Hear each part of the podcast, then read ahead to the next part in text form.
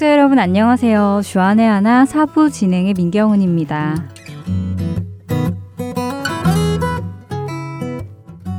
여러 명의 아기들이 옹기종기 모여서 놀고 있는 모습을 보면 그 귀여운 모습에 마음이 참 흐뭇해집니다. 그런데 참 재미있는 것이요. 이렇게 아이들이 모여서 놀고 있다가 한 아이가 엄마를 찾으며 울음을 터뜨리면 멀쩡하던 아이들 중에서도 따라서 울기 시작하는 아이들이 있더라고요. 아마 엄마를 부르며 울기 시작한 다른 친구의 울음소리가 자기에게도 엄마를 생각나게 한 것이 아닐까 생각되는데요. 그런데 혹시 알고 계셨나요? 이렇게 한 아이의 감정이 다른 아이에게 영향을 끼치는 현상을 학자들이 전문 용어로 규정해 놓은 곳이 있었습니다. 저는 몰랐었는데요. 이런 현상을 감정 전염 혹은 정서 전염이라고 한다고 합니다. 이 감정 전염이란 다른 사람의 얼굴 표정, 말투, 목소리, 자세 등을 무의식적으로 모방을 하고 그것들을 자신과 일치시키면서 감정적으로 그것에 동화되는 경향을 의미한다고 합니다. 이것은 사람의 자연스러운 성향 중의 하나라고 하는데요. 심리학자인 존 카치오포는 자신의 연구 결과를 발표하며 공포, 슬픔 등의 부정적인 감정이 기쁨, 즐거움 등의 긍정적인 감정보다 더 전염성이 높다고 이야기합니다. 다시 말해 사람들은 다른 사람의 긍정적인 감정에 동화되기보다는 부정적인 감정에 동화되기 쉽다는 것이지요. 그런데 그의 이런 주장을 들으며 가만히 생각해 보니 정말 그런 것 같습니다. 기뻐하는 한 사람의 분위기가 모든 사람을 기쁘게 만드는 것보다 슬픈 한 사람의 분위기가 다른 사람들의 분위기를 슬프게 만드는 것이 더 쉬운 것 같습니다. 어떤 것에 대해 모두가 칭찬하는 분위기가 만들어지는 것보다 어떤 것에 대해 불평하는 분위기가 만들어지는 것이 더 쉽기도 하고요. 여러분들도 혹시 그런 분위기에서 감정의 전염을 받아보신 적이 있으신가요? 먼저 찬양 함께 들으신 후 이야기 계속 나누겠습니다.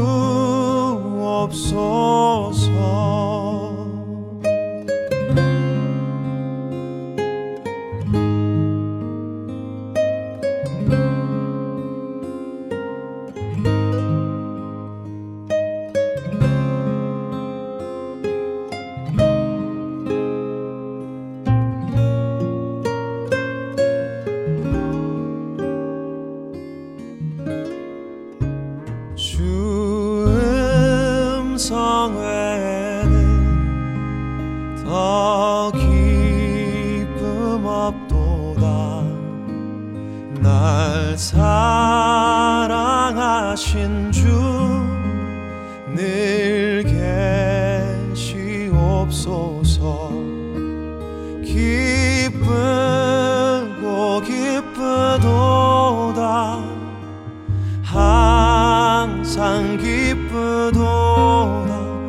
나 주께 왔사오니 복 주옵소서. 기쁜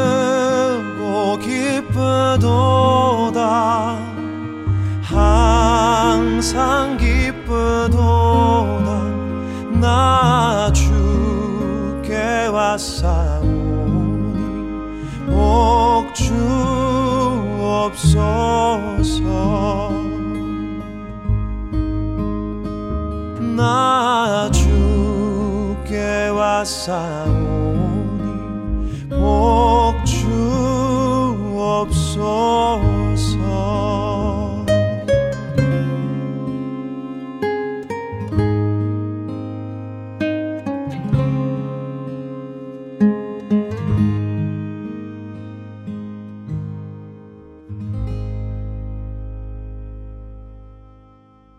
사람들의 감정이 다른 사람에게 전이된다는 감정 전염이라는 이야기를 들으며 생각나는 성경의 한 사건이 있었습니다. 바로 민수기 11장에 나오는 메추라기 사건인데요. 여러분들도 잘 알고 계시지요. 광야 생활을 하던 이스라엘 민족이 어느 날 애굽에서 먹던 생선과 오이와 참외와 파와 마늘이 생각나서 불평을 하던 사건 말입니다. 그들은 그동안 맛있게 먹던 신령한 음식 만나에 감사하지 않기 시작했습니다. 처음에는 기름 섞은 과자같이 맛있다고 하던 그 만나를 이제는 먹을 것이 만나밖에 없다고 불평하기 시작했습니다. 고기가 먹고 싶다며 울기 시작했고 예전에 자신들이 노예로 살던 애굽의 삶을 그리워하기 시작했지요. 하나님은 이처럼 자신들을 애굽에서 구원해 주신 하나님의 은혜를 잊고 애굽에서의 삶을 그리워하는 이스라엘을 향해 노하셨습니다. 하나님은 불평하는 그들에게 메추라기를 보내셨지요. 사방으로 각기 하루길 되는 지면 위에 지상 1미터 높이로 메추라기가 쌓였습니다. 그리고 기다리던 메추라기를 먹으려 입에 넣었을 때 아직 씹기도 전에 하나님께서는 그들에게 진노하셔서 심히 큰 재앙으로 그들을 치셨다고 민수기 11장은 기록하고 있습니다. 하나님께서 그 백성을 치신 이 사건, 그들이 애굽의 옛 생활을 다시 부러워하여 하나님을 진노케 했던 이 사건. 이 사건의 발단은 민수기 11장 4절이었습니다. 그들 중에 섞여 사는 다른 인종들이 탐욕을 품음에 이스라엘 자손도 다시 울며 이르되 누가 우리에게 고기를 주어 먹게 하랴. 같은 구절을 현대인 성경으로 읽어드리겠습니다. 이스라엘 백성 가운데 섞여 있는 외국인들이 과거에 먹었던 좋은 음식들을 들먹이자 이스라엘 백성이 다시 울며 고기 좀 먹어봤으면 우리가 이집트에서는 생선, 오이, 참외, 부추, 파, 마늘을 마음대로 먹을 수 있었는데 이 사건의 시작은 바로 이스라엘 민족 안에 살던 다른 인종들, 즉 외국인들이었습니다. 여기서 탐욕을 품었다라는 의미는 음식을 향해 크게 바라는 마음, 몹시 원하는 마음이라고 합니다. 이스라엘 민족 안에 함께 살고 있던 다른 민족들이 지금 없는 음식들을 들먹이며 현실을 불평하기 시작한 것이지요. 그리고 바로 그런 그들의 감정이 이스라엘 백성들에게 전염이 되며 이 끔찍한 사건은 시작된 것이었습니다.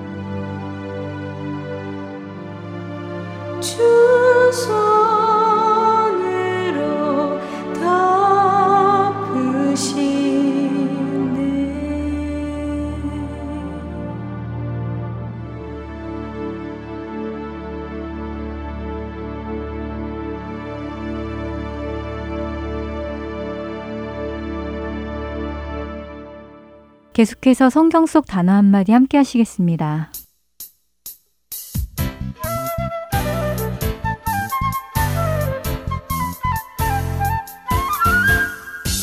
여러분 안녕하세요. 성경 속 단어 한마디 진행의 이다솜입니다. 성경 말씀을 읽다 보면 가끔씩 기름을 붓는다는 표현과 함께 기름 부음을 받은 사람들에 관한 이야기가 등장하는데요. 처음 기름 부음이라는 말을 들었을 때 저도 모르게 큰 버켓에 기름을 듬뿍 담아 사람에게 붓는 상상을 했습니다. 그러면서 미끌미끌한 기름을 왜 부을까 궁금한 생각이 들기도 했는데요. 오늘 성경 속 단어 한마디에서는 이 기름 부음에 대해서 함께 알아보겠습니다. 기름 부음에 대해 나누기 위해서는 먼저 기름 붓는 행위에 어떤 의미가 있는 것인지부터 살펴보아야 할 텐데요. 기름 부음은 사실 제가 상상했던 것처럼 버켓에 기름을 가득 담아 사람에게 붓는 것은 아니었다고 하네요. 기름 부음으로 번역되는 히브리어는 마샤으라고 하는데요. 이 의미는 기름을 바르다 혹은 기름으로 문지르다 하는 의미를 가지고 있다고 합니다. 물론 때에 따라 붓기도 했지만요. 기름을 바르는 데에는 여러 가지 이유가 있었다고 하는데요. 먼저는 치료의 목적이라고 합니다. 통증을 진정시키기도 하고 상처가 빨리 낫도록 기름을 환부에 발랐다고 하는데요. 이사야서 1장 6절이나 에스겔서 16장 9절 등의 상처에 기름을 바르는 표현들이 등장합니다. 그리고 신약 마가복음 6장 13절에서는 예수님의 제자들이 많은 병자에게 기름을 발라 고쳤다는 표현도 나오고 야고보서 5장 14절도 병든 자들에게 기름을 바르며 기도하라는 표현도 나옵니다. 이처럼 기름을 바르는 것은 치료의 목적이 있었다고 합니다. 기름을 바르는 또 다른 목적은 얼굴에 윤기를 주는 화장의 목적도 있었다고 하는데요. 시편 104편 15절은 사람의 얼굴을 윤택하게 하는 기름을 하나님께서 주셨다고 표현하기도 하십니다. 여러분들이 잘 아시다시피 기름을 바르는 것은 장례의 절차에서도 볼 수 있었지요.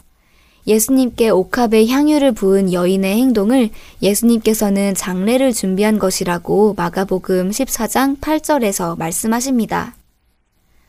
그런데 우리가 알아야 하는 가장 중요한 기름을 바르는 의미가 있습니다.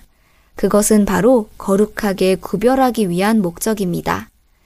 출애굽기 30장에 보면 하나님께서 거룩한 성막을 짓게 하시고 그 안에 있는 모든 기구들의 관유, 곧 기름을 바르도록 명령하시는 것을 볼 수 있습니다.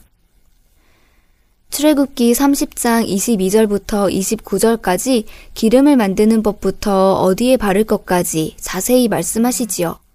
그리고 그 목적을 29절에 이렇게 말씀하십니다. 그것들을 지극히 거룩한 것으로 구별하라. 이것에 접촉하는 것은 모두 거룩하리라.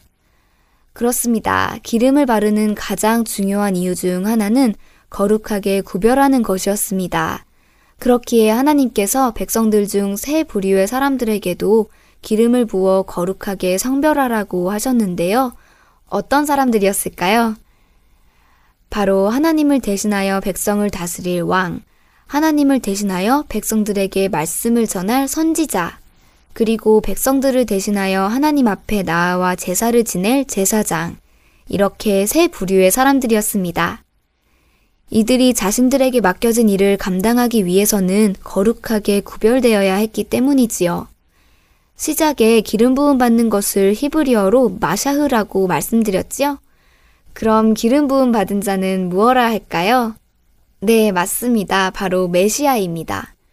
우리의 구세주 예수님은 바로 이 세 가지 부류의 기름 부음을 받으신 유일하신 기름 부음 받은 자 메시아이십니다. 그분은 하나님 아버지께 만물을 다스릴 권세를 받으신 만왕의 왕이시며 하나님의 말씀을 우리에게 전해주신 선지자이시며 우리를 대신하여 하나님 앞에 나아가 제사를 지내신 대제사장이십니다. 참된 기름 부음 받은 자이시지요. 그리고 이 히브리어 메시아를 신약의 헬라어로 번역을 한 것이 크리스토스입니다. 우리가 예수님을 그리스도라 부르는 의미는 그분이 바로 구약의 메시아, 기름 부음 받으신 분이시다라는 의미를 담는 것이지요. 예수라는 이름은 사실 흔한 이름이었습니다. 그렇기에 단순히 예수라고 하면 수많은 사람들이 있습니다. 그렇지만 우리는 아무 예수나 믿는 것이 아니라 메시아이신 바로 그 예수님을 그리스도로 믿는 것입니다. 성경 속 단어 한마디 오늘 여기서 마치겠습니다. 여러분 안녕히 계세요.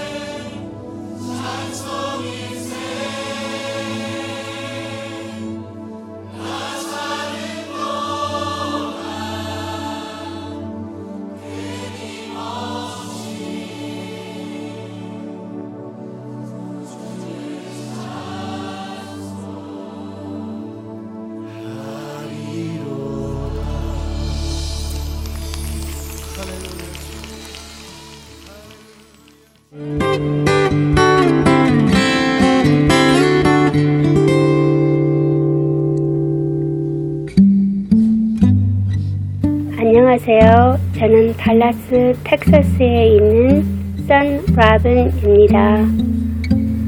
교회를 다니다가 상처받으신 분, 또 교회를 안 나가시는 분, 그런 분들에게 이 복음방송 CD를 전해드리고 있습니다.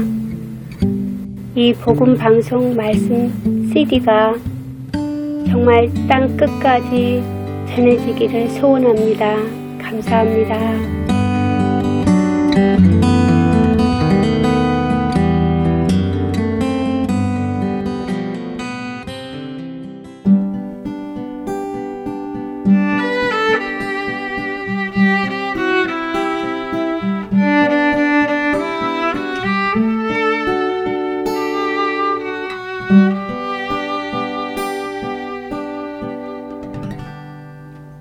성경 강해로 이어집니다. 서울 베이직교회 조정민 목사께서 성령이 인도하시다라는 주제의 말씀 전해 주십니다. 은혜 시간 되시길 바랍니다.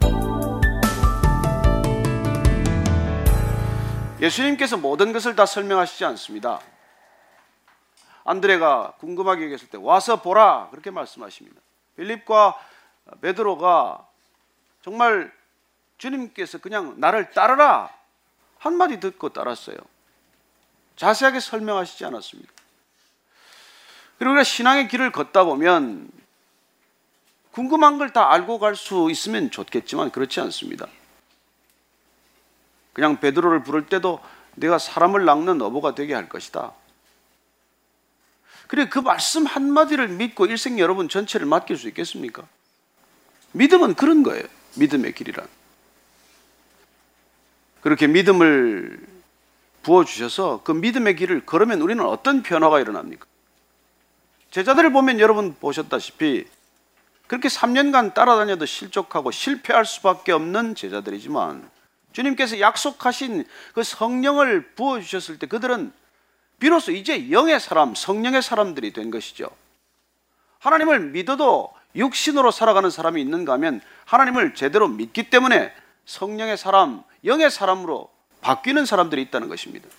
사도 바울이 그런 사람이에요. 안 믿었습니까? 하나님을 몰랐습니까? 그렇지 않아요.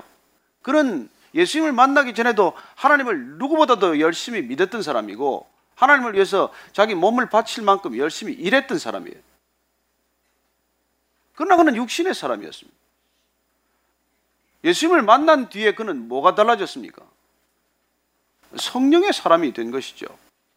그랬을 때 어떤 변화가 일어나느냐는 것입니다. 정말 성령의 사람이 되면 우리한테는 어떤 일이 일어납니까? 오늘 이 사도 바울이 성령의 사람이 된 뒤에 겪는 특히 하나님의 말씀을 전하기 위해서 선교지를 다니면서 겪게 되는 일들을 통해서 정말 우리는 성령 받는다는 게 뭔지 성령이 이끄시는 삶, 성령님께서 인도하시는 삶은 어떤 삶인지 한번 우리가 오늘 배울 수 있게 되기를 바랍니다. 먼저 오늘 6절, 7절 말씀부터 먼저 읽겠습니다. 시작. 성령이 아시아에서 말씀을 전하지 못하게 하시거늘 그들이 부르기아와 갈라디아 땅으로 다녀가 무시아 앞에 이르러 비두니아로 가고자 애쓰되 예수의 영이 허락하지 아니하셨는지라. 여기서 보면 누가는 오늘 성령을 반복해서 쓰지 않고 첫 번째는 성령, 두 번째는 예수의 영이라고 기록하고 있습니다. 성령은 예수님의 영입니다. 성령님은 말씀의 영이에요. 성령님은 거룩의 영입니다. 그래요. 그 성령께서 말씀의 영이신 성령께서 오늘 말씀을 전하는데 못 전하게 막으셨다는 것입니다. 왜 이런 일이 일어났는지 자세히 기록하지 않고 있습니다. 무슨 일이 일어났는데 성령께서 그렇게 막으시고 말씀을 전할 수 없게 되었는지를 상세히 기록하고 있지 않습니다. 그러나 한 가지 알 수 있는 것은 오늘 이 사도 바울이 말씀을 전했던 지역은 지금 현재 터키의 중부 지역이에요. 성경 지도를 여러분들이 펴서 보면 알겠지만 그 당시에 이 부르기아나 갈라디아 지방은 약간 남중부, 남부와 중부 지방에 걸쳐 있는 그 터키의 중심부 지역이죠. 거기서 그는 일을 마치고 복음을 전하고 이제 북부 지역 비두니아 쪽 그 옆이 본도 지역이라고 하는 곳인데 비두니아 지역으로 올라가기를 결정했는데 무시아라는 곳에서 그리로 올라가려고 했더니 성령께서 막으셨다는 것입니다. 아니 놀러 가겠다는 것도 아니고 무슨 나쁜 일 하러 가겠다는 것도 아니고 말씀을 전하러 가겠다는데 왜 막으시냐는 것입니다. 저는 여러분들이 이런 경험을 할 것 뭐 종종 하고 있다고 믿어요. 아니 내가 지금 하나님의 일좀 하겠다는데 좋은 일 하겠다는데 왜 길이 막히느냐는 것이에요. 왜 그 길이 안 열리냐고 우리는 때를 쓰게 됩니다. 그래서 신앙의 길을 보면 이런 일을 만났을 때 내가 하고자 하는 일을 그냥 계속 하고 싶은데 그 길이 멈춰야 할 때가 될 때, 갑자기 길이 막힐 때, 여러분들은 어떻게 하십니까? 보통 두 가지 반응을 보이죠. 왜 하나님의 일을 하는데 이렇게 막으십니까? 하나님 이게 무슨 일입니까? 그래서 이제 40일 작전 기도에 들어가는 사람 계세요. 한번 하나님하고 한번 실험해서 뿌리를 뽑아보겠다고 하나님을 쥐고 흔드는 기도를 시작하는 사람들이 적지 않습니다. 그런 대표적인 사람이 사실 야곱이에요. 야곱은 어쨌건 그 삼촌 라반 집에서 그래도 여러 가지 재산을 형성을 해서 이제 고향 땅으로 아버지 이삭을 만나러 가야 되는데 여전히 형 에서가 마음에 걸리지 않습니까? 나를 죽인다고 득달같이 달려들 때 도망온 형인데 그래서 야복강 나루트에서 그렇게 실험을 해요. 하나님의 천사와 밤새 실험을 합니다. 축복하지 않으면 못 보내드립니다. 그래 마치 실험을 삿발을 잡고 실험하듯 그렇게 밤새 실험을 했어요. 오죽 끈질기게 들러붙었으면 이름을 바꾸셨겠어요. 너는 이제 야곱이 아니라 너는 이스라엘이다. 하나님과 겨루어 이겼음이라고 말해요. 그래서 하나님의 겨루어 이겼어요. 이긴 결과가 뭡니까? 그리고 야곱은 환도뼈를 얻어맞아서 다리를 절게 돼요. 불구가 된 것입니다. 그렇게 끝까지 축복을 요구했더니 하나님의 축복하는 방식은 뭐예요? 다리를 절게 되었다는 겁니다. 이제 더 이상 제 멋대로 뛰어갈 수 없는 인생이 된 것이죠. 그래요. 그건 이제 동틀 무렵에 다리를 쩔뚝이면서 먼 광야를 내다보면서 걸어가는 야곱의 모습을 봅니다. 그러나 하나님께서 그렇게 축복하셨기 때문에 그는 극적으로 형 에서와 화해하는 모습을 보게 됩니다. 그렇게 쩔뚝이면서 이렇게 다가오는 형, 와서 그렇게 쩔뚝이는 몸으로 무릎을 꿇고 어렵게 절하는 동생, 그 동생을 어떻게 하겠습니까? 그들은 눈물로 서로 맞게 안고 화해하는 모습을 봐요. 그래 반면에 그 아버지 이삭은 고집 부리지 않습니다. 부딪히지 않아요.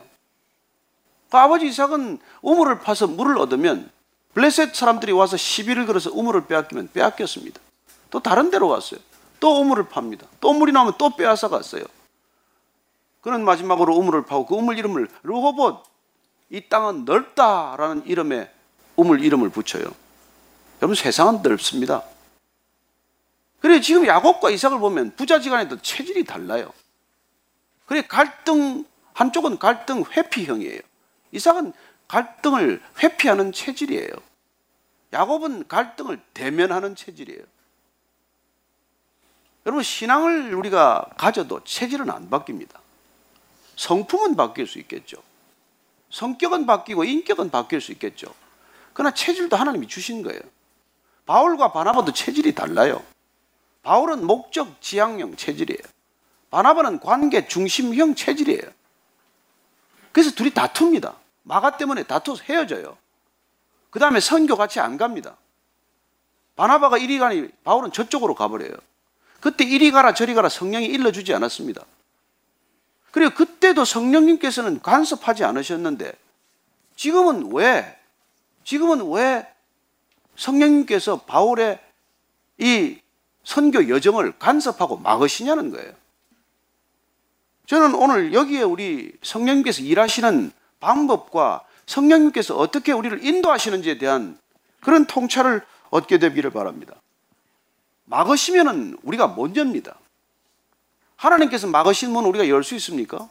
계시록 3장 7절 말씀을 보면 여러분들이 우리 계시록 때 기억하지만 하나님이 열면 닫을 자가 없고 하나님께서 닫으면 열 자가 없다고 기록하고 있습니다. 그분이 예수님이고 그분이 성령님입니다. 그분이 막으시면 안 열립니다. 그분이 열면 우리가 닫을 수 없습니다.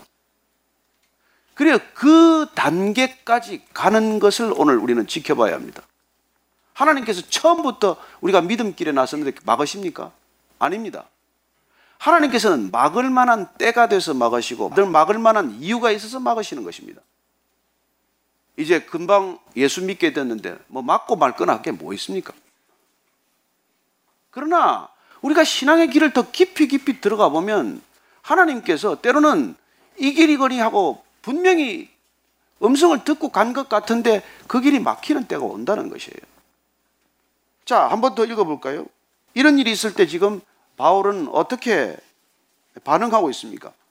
8절 말씀입니다. 시작. 무시아를 지나 드로아로 내려갔는데 자, 막혔습니다. 막혔더니 무시아라는 곳에서 더 이상 비두니아로 가려고 고집 부리지 않고 비두니아로 길을 열어달라고 때를 쓰지 않고 비두니아로 가겠다고 결단코 40일 작전 기도를 하지 않고 그는 오히려 선선히 반대 방향으로 방향을 틉니다. 비두니아는 저쪽 서쪽이에요. 동쪽이에요. 근데 드로아는 서쪽입니다. 에게해 연안에 있는 항구 도시예요. 여러분 이쪽으로 갔다가 반대쪽으로 가는 게 쉬운 일입니까? 쉽지 않습니다. 이쪽이거니 하고 가다가 정반대로 길을 돌이키기는 쉬운 일이 아니에요.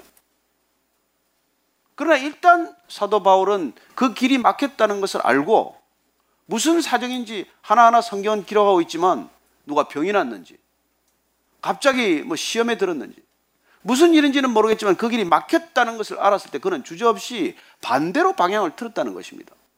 들어와라고 가서 거기 해변가에서 그날 밤에 환상을 보게 됩니다. 그가 방향을 틀었기 때문에 그가 정반대로 방향을 옮겼기 때문에 그날 밤에 환상을 보게 된다는 것입니다.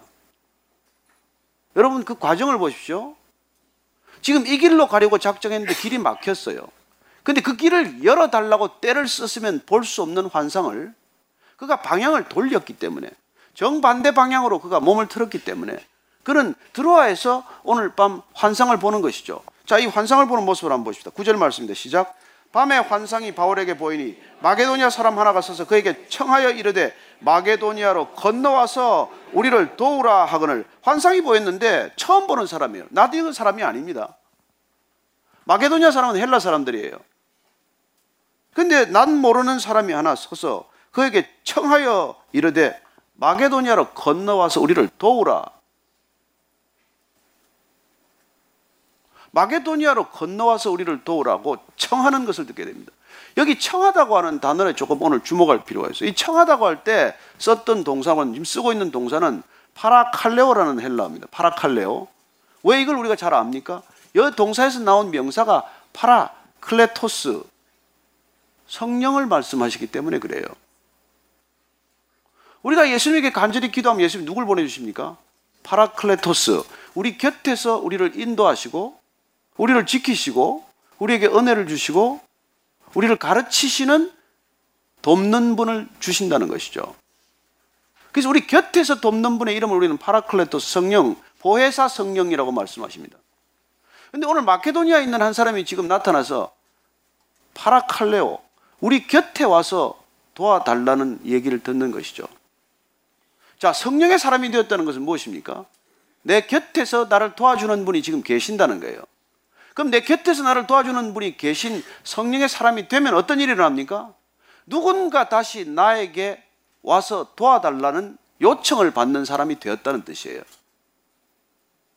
여러분들이 성령의 사람이 되었다, 크리스찬이 되었다는 것은 진정한 그리스도인이 되었다는 것은 무슨 뜻이냐면 누군가 여러분에게 와서 내 곁에서 나를 도와달라고 하는 요청이 들어오게 된다는 뜻이라는 것이죠.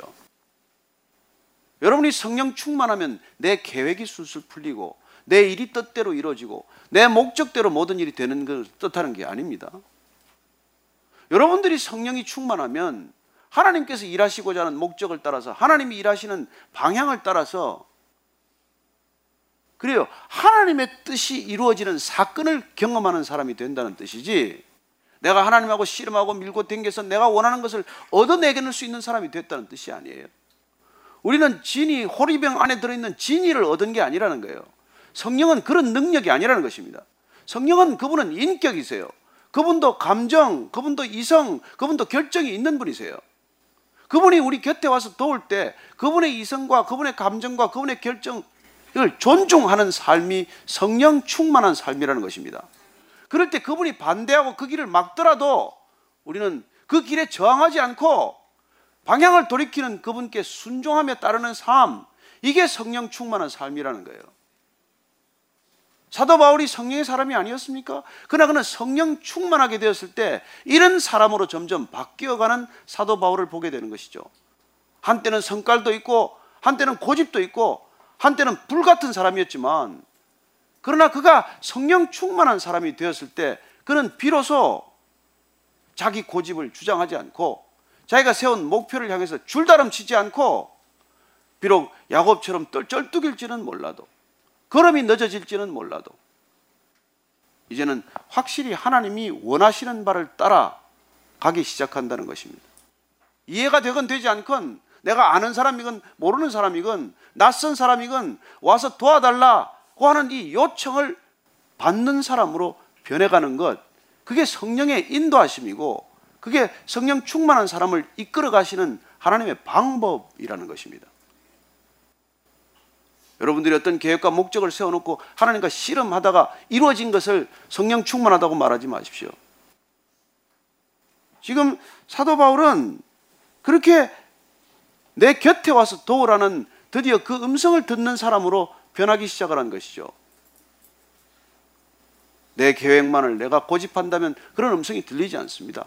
내가 가고자 하는 비두니아 쪽으로 끝까지 가고자 했다면 그가 들어오지 않았다면 그는 이 환상을 보지 못했을 것이죠. 성령님은 어때 여러분 언제 여러분들에게 말씀하십니까? 여러분들이 고집을 꺾을 때 말씀하세요.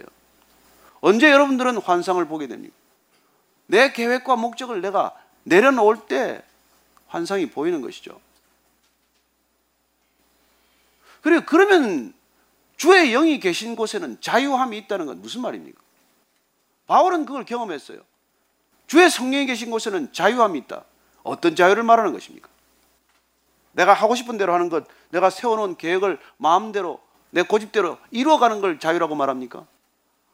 아니요. 이 자유는 내가 계획했던 것을 단념하고 포기할 수 있는 자유를 말하는 것입니다. 내가 비록 이 회사에 취직하려고 죽을 힘을 다했지만, 내가 이 사람과 결혼하려고 죽을 힘을 다했지만, 막으실 때 단념하고 포기할 수 있는 자유가 있다는 것입니다.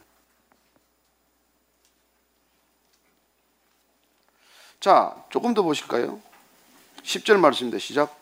바울이 그 환상을 보았을 때 우리가 곧 마게도니아로 떠나기를 힘쓰니 이는 하나님이 저 사람들에게 복음을 전하라고 우리를 부르신 줄로 인정함이라.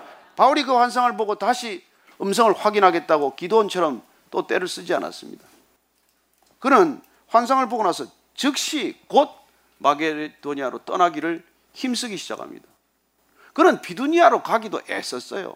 수고하고 그 길을 열기 위해서 노력했던 사람입니다.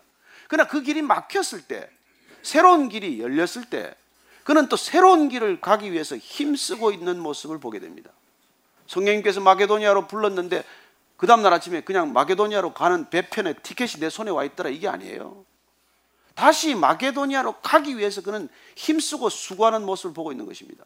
길이 열렸건 길이 막혔건 그는 늘 애쓰고 수고하는 삶을 살았다는 거예요.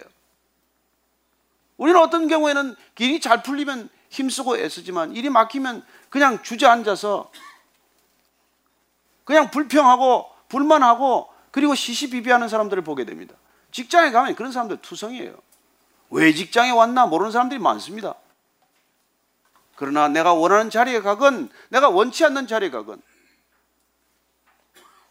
내가 원하는 자리건 아니건 상관없이 어떤 일이든지 열심히 다하고 애쓰고 수고하는 삶을 사는 것 그게 여러분 성령 충만한 삶이에요. 그는 다시 마게도니아로 가기 위해서 힘쓰고 있습니다. 곧 결정을 했어요. 여러분 성령 안에 있으면 결정이 쉽습니다. 곧 결정을 하게 돼요. 그리고 곧 결정하고 힘쓰는 일을 시작합니다. 행동하기 시작을 해요. 어떤 사람은 곧 결정해놓고 행동은 안 하는 사람이 있어요. 그냥 세워라 내워라 보내는 사람이 있습니다. 약혼 해 놓으면 결혼하세요. 뭐 약혼을 그렇게 오래 하는 사람들이 있는데 이해가 안 돼요. 뭐 뭐하러 약혼합니까? 결혼했으면 애 낳으세요. 그래서 젊은 사람들 결혼을 해놓고 또 애는 안 낳아요, 또. 뭐, 다닐 때를 다 다니고 애를 낳는데나. 마음대로 애를 주십니까? 저는 여러분들 애를 갖기 위해서 결혼했다는 걸 기억하시기 바랍니다. 그냥 둘이 재미나게 지내려고 결혼하는 게 아니에요. 결혼 그런 뜻으로 하나님께서 허락하신 게 아닙니다. 애 낳기 위해서 결혼하는 건데 애 안 낳아도 된다고 생각하니까 동성끼리도 만나서 지금 동성끼리 만나서 무슨 애가 생겨요? 이런 세상이 되는 것 아닙니까? 나만 만족하면 된다고 생각하니까. 아니요, 여러분, 교회는 무슨 목적입니까? 내가 은혜 받는 곳입니까? 교회는 내가 예배 드리러 오는 거예요. 내가 무슨 뭐, 뭐 찬양이 내 마음에 들건 안 들건, 뭐 특순이 내 마음에 들건 안 들건, 상관없이 여러분이 나 자신을 드리러 오는 게 예배예요. 내가 만족하고, 내가 기뻐하고, 내가 은혜 받고, 그게 먼저입니까? 아니에요. 그런 예배를 받는 사람이 되면 내가 예배를 받을 수 있는 곳을 찾아다니겠죠. 정말 여러분 자신을 전부 다 드린다고 결심하고 가면은 어떤 곳에서도 예배는 드려지고 어떤 예배도 은혜가 될 줄로 믿습니다. 저는 다음 주에 이곳에서 예배 드리지 않습니다. 여러분들이 기도하고 가서 정말 주님께 간절히 기도하고 가서 예배를 드리면 어떤 곳에서도 여러분들은 은혜를 받게 될 것입니다. 몰려가지 마십시오. 또 몰려갔다가 작은 교회 깜짝 놀래키게 해가지고 이단들이 접수하러 온 줄 알고 저희들한테 뭐, 뭐 연락이 왔어요. 그렇게 다니지 마시고 조용히 혼자 가서 기도하고 말없이 헌금하고 그렇게 오셔야지 섬기려면 그곳에 다시 적을 두든지 저는 여러분들이 계속 떠났다가 그곳에 적을 두는 일이 생기게 되기를 바랍니다. 아멘 하신 분 내가 기억하고 있을 거예요. 언제 가나 그는 저 사람들에게 건너와서 도우라고 하는 말이 무슨 말인지를 알았어요. 복음을 전해달라. 복음을 전하라고 우리를 부르는 것이구나. 이걸 알았다는 거예요. 성령 안에 있으면 그 목적이 단순하고 그 목적이 쉬워집니다. 왜 교회가 자꾸 이렇게 변질되겠어요? 여러분, 오리지널로부터 카피를 안 하고 카피한 걸 또 카피하면 나중에 달라지게 돼 있어요. 여러분들이 성경에서 안 배우고 예수님한테 안 배우고 목사한테 자꾸 배우고 자꾸 다른 성도한테 배우면 여러분들 변질되게 돼 있어요. 오리지널은 하나밖에 없습니다. 예수님한테만 배우면 되고 성경에서만 여러분들이 은혜를 받으면 돼요. 자꾸 딴 데 은혜를 받으려고 하니까 여러분들이 자꾸 변질되는 것이죠. 여러분 성경에서만 우리가 은혜를 받기로 결정을 하고 예수님한테만 우리가 의지하기로 결정을 하면 시험 들 일 없습니다. 저는 여러분들이 정말 무슨 세미나다, 컨퍼런스다, 그 목사들도 그렇게 쫓아다니지 말아야 돼요. 목사들이 문제가 되는 것은 예수님한테 안 배우고 선배 목사한테 배우는 게 문제라는 거예요. 예수님한테 안 배우고 초대교회 안 배우고 이 교회 큰 교회 가서 배우고 저 교회 큰 교회는 왜 컸나? 예수님이 뭐 큰 교회 하셨습니까? 예수님이 해마다 부흥하셨습니까? 1년에 12명, 다음에는 24명, 3년 차에는 48명 그렇게 부흥하셨습니까? 아니에요. 예수님이 어떻게 그분은 기적 때문에 찾아오는 무리들을 박절하게 대하지 않으셨습니다. 배가 고파서 흩어지지 못하는 무리를 그렇게 배고프게 돌려보내지는 않으셨어요. 그러나 그는 사역의 말기로 가면 갈수록 열두 제자에 집중하는 것을 보지 않습니까?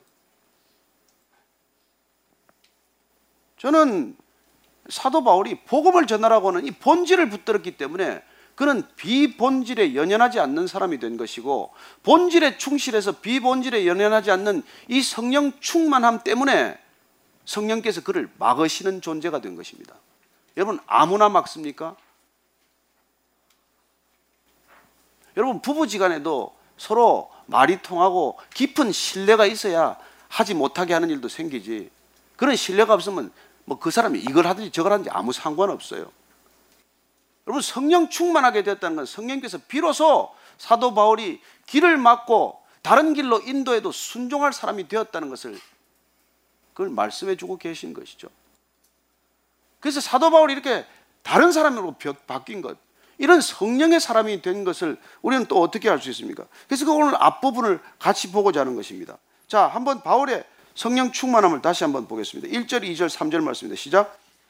바울이 더베와 루스드라에도 이름에 거기 디모데라 하는 제자가 있으니 그 어머니는 믿는 유대 여자요 아버지는 헬라인이라 디모데는 루스드라와 이고니온에 있는 형제들에게 칭찬받는 자니 바울이 그를 데리고 떠나고자 할새 그 지역에 있는 유대인으로 말미암아 그를 데려다가 할례를 행하니 이는 그 사람들이 그의 아버지는 헬라인인 줄 다 알미르라.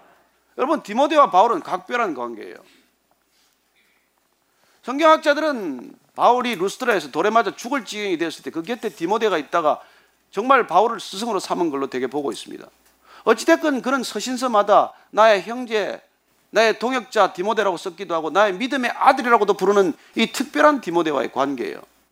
근데 이 디모데에게 오늘 뜻밖의 유대인들에게 전도하기 위해서 이저 할례를 받으라고 하는 거예요. 여러분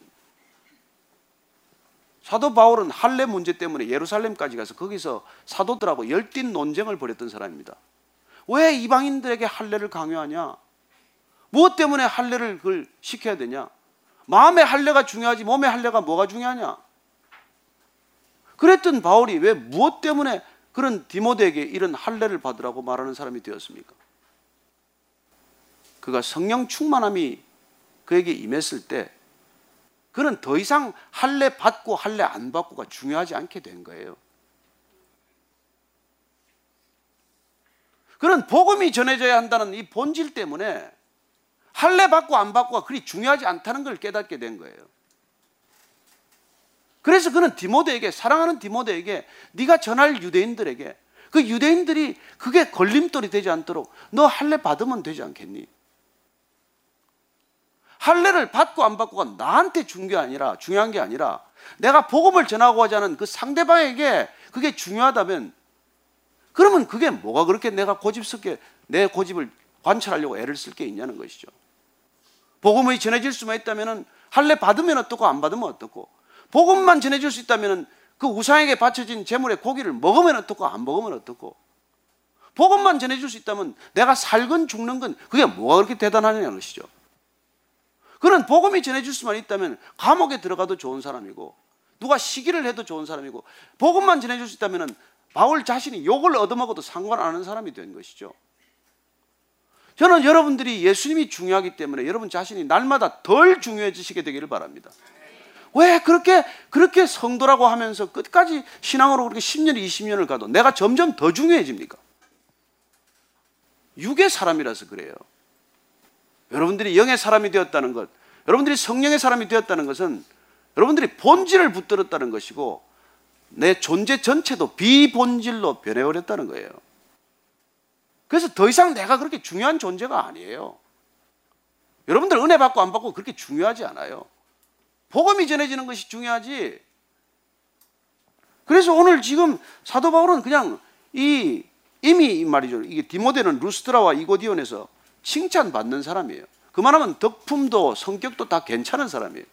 그럼에도 불구하고 단 한 사람이라도 더 전도할 수 있다면은 그까지 할례 받는 게 그거 뭐가 중요해요. 디모데 또한 아버지 헬라 사람이기 때문에 아버지가 어머니는 유대인이지만 할례를 못 받게 했으니까 못 받은 거예요.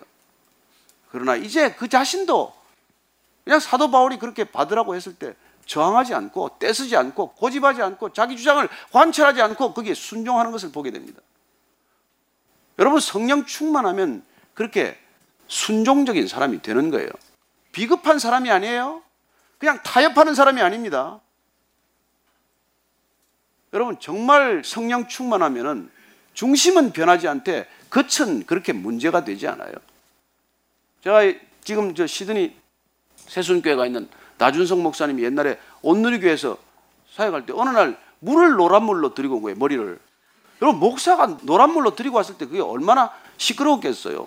장로님들도 난리가 나고 도대체 왜 저러는 거야?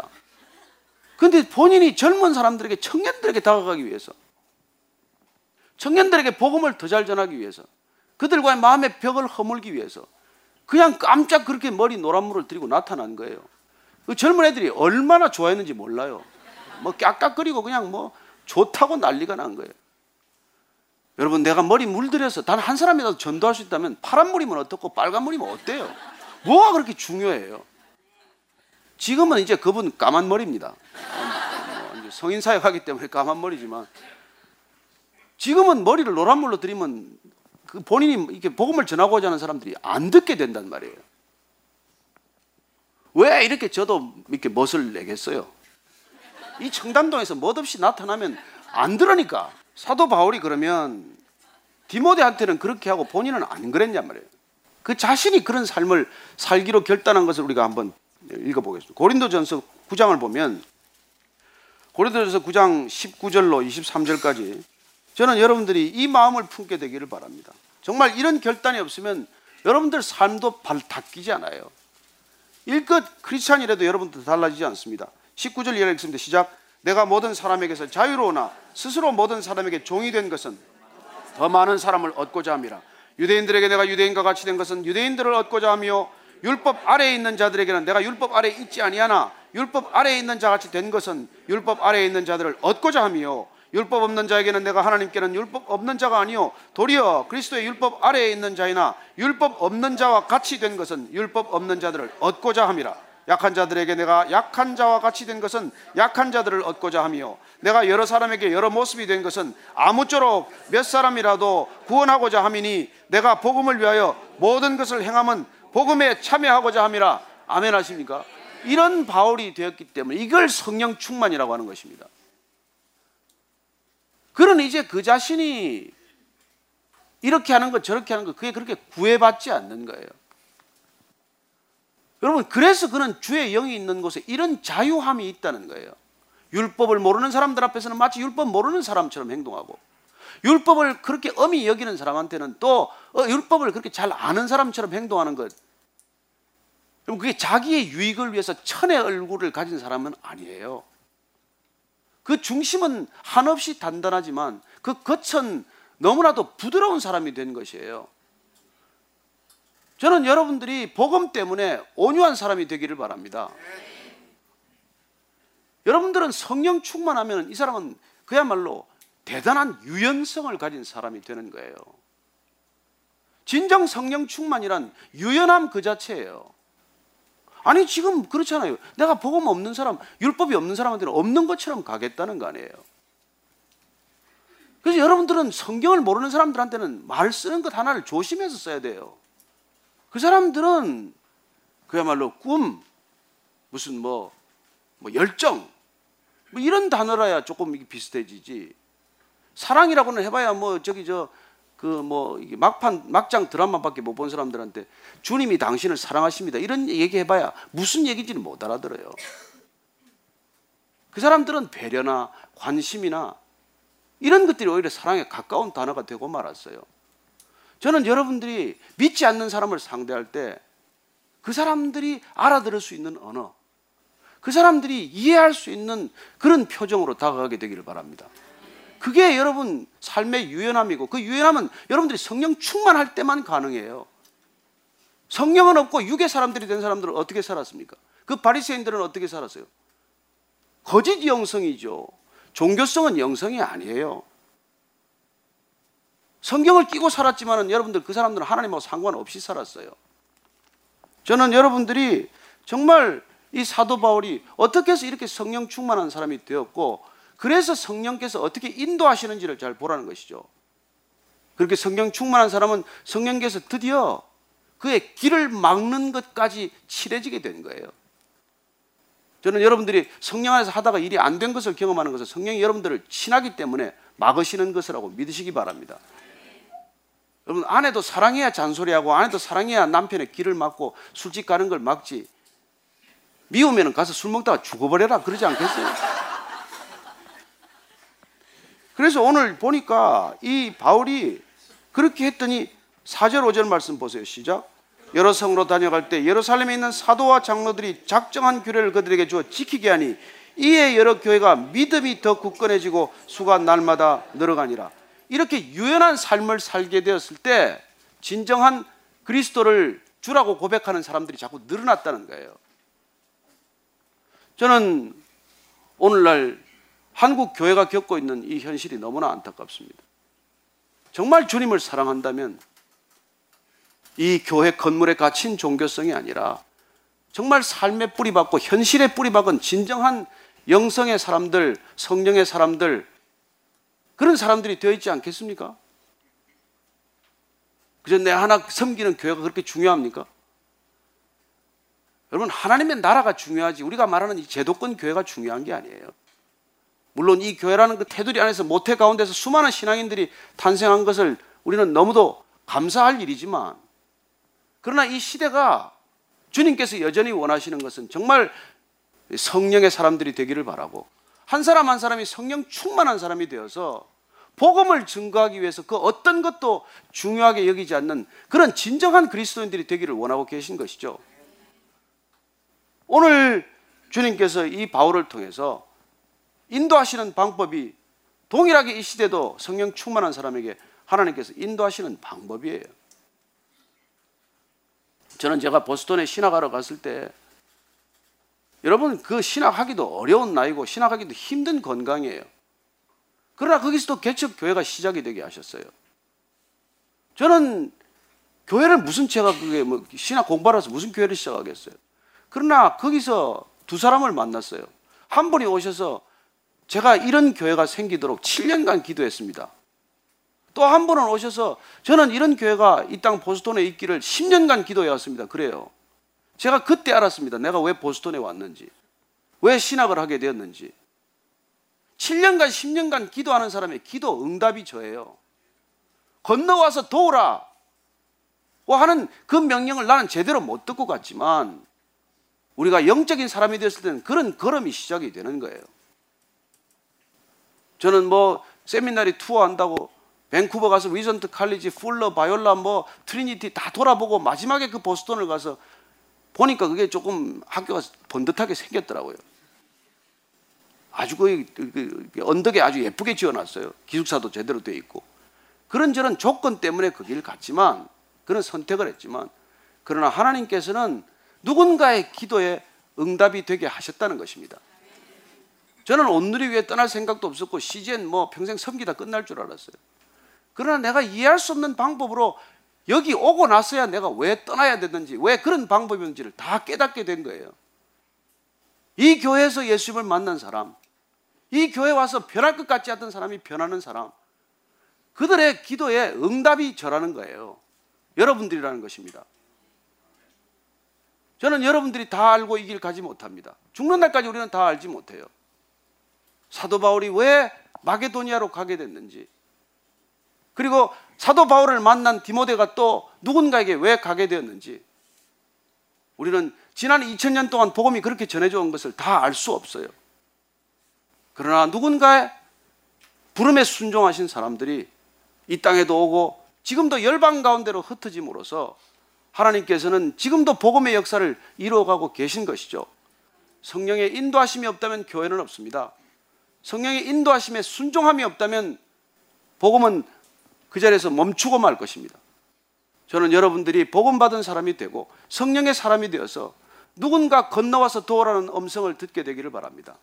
누군가 건너와서 도우라는 말에 곧 열심히 애쓰고 그리고 그곳으로 달려가는 저와 여러분 되기를 바랍니다.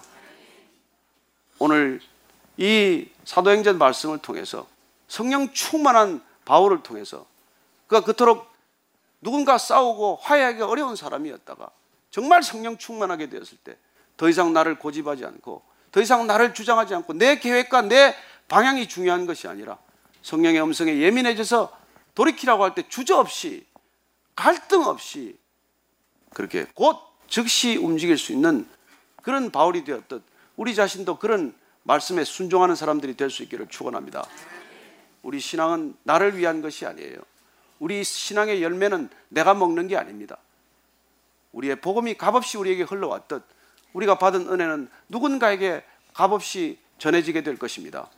그 일을 위해서 한 주간 삶의 목표가 분명해지기를 바라고 그 일을 위해서 저와 여러분들은 또다시 예배 자리에서 모였다가 아름답게 흩어질 수 있게 되기를 축원합니다.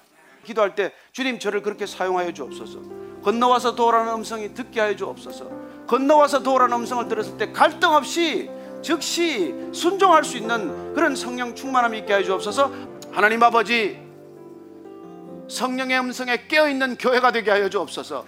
그리하여 주님이 건너와 도우라는 음성을 들었을 때 즉각 순종하고 달려가는 교회가 되게 하여 주옵소서. 예수님 이름으로 기도합니다. 아멘.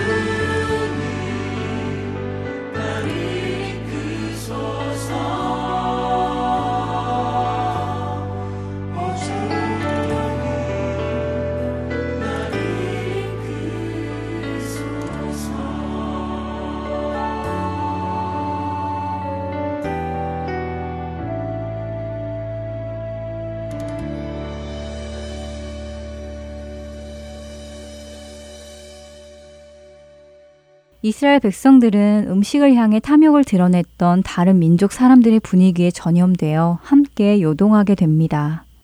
그리고 그런 요동하는 마음은 결국 하나님을 향한 불만과 구원받은 것에 대한 불평으로까지 이어졌습니다. 그리고 그들은 결국 하나님의 심판을 받게 되지요. 때로는 우리들도 이 세상을 살아가면서 세상의 부정적인 말과 생각에 전염되어 요동치게 될 때가 있습니다. 어떻게 그런 것들을 하나도 하지 않고 살 수 있니? 지금이 어떤 세상인데? 그 정도는 예수님도 눈 감아 주실 거야. 라는 등 세상에서 구분되어 살아가려는 우리에게 세상은 늘 달콤한 말을 합니다. 우리가 신앙생활 하는 것이 어렵고 복잡하고 귀찮다라는 불만을 품게 합니다. 우리가 이해하지 못하는 사건, 사고가 생길 때 역시 하나님을 이해하지 못하고 어떻게 나에게 이런 일이 생기게 하십니까? 라며 자신을 믿고 살 때가 더 평안하고 좋았다고 생각하게 하기도 합니다. 그러나 이러한 모든 생각은 하나님으로부터 온 생각이 아닙니다. 우리는 우리의 대화의 내용까지도 점검해 보아야 하지 않을까요? 우리가 함께 모여 하는 대화의 내용이 주님께 감사하고 찬양드리고 서로 주 안에서 거룩하게 살아가도록 권면하는 내용인지 아니면 세상의 것들을 부러워하고 신앙을 지키며 살아가는 것이 어렵다고 불평하게 하여 옛날 생활을 그리워하게 하는 것인지 말입니다. 세상의 음성이 아닌 우리의 목자 되시는 예수님의 음성을 들으며 살아가기를 원합니다. 세상 다른 것에 우리의 귀를 기울이는 것이 아니라 주님의 말씀에 귀를 기울이기를 원합니다. 다른 이들에게 부정적인 감정을 전염시키는 자들이 아니라 천국의 기쁨을 전염시키는 자들로 살아갈 수 있기를 간절히 소망해 봅니다. 다음 한 주도 세상의 음성이 아닌 예수님의 음성을 들으며 살아가는 우리 모두가 되기를 소망하며 지금 이 시간 마치겠습니다. 지금까지 주안의 하나 사부 함께 해주셔서 감사드리고요. 다음 시간에 뵙겠습니다. 안녕히 계세요.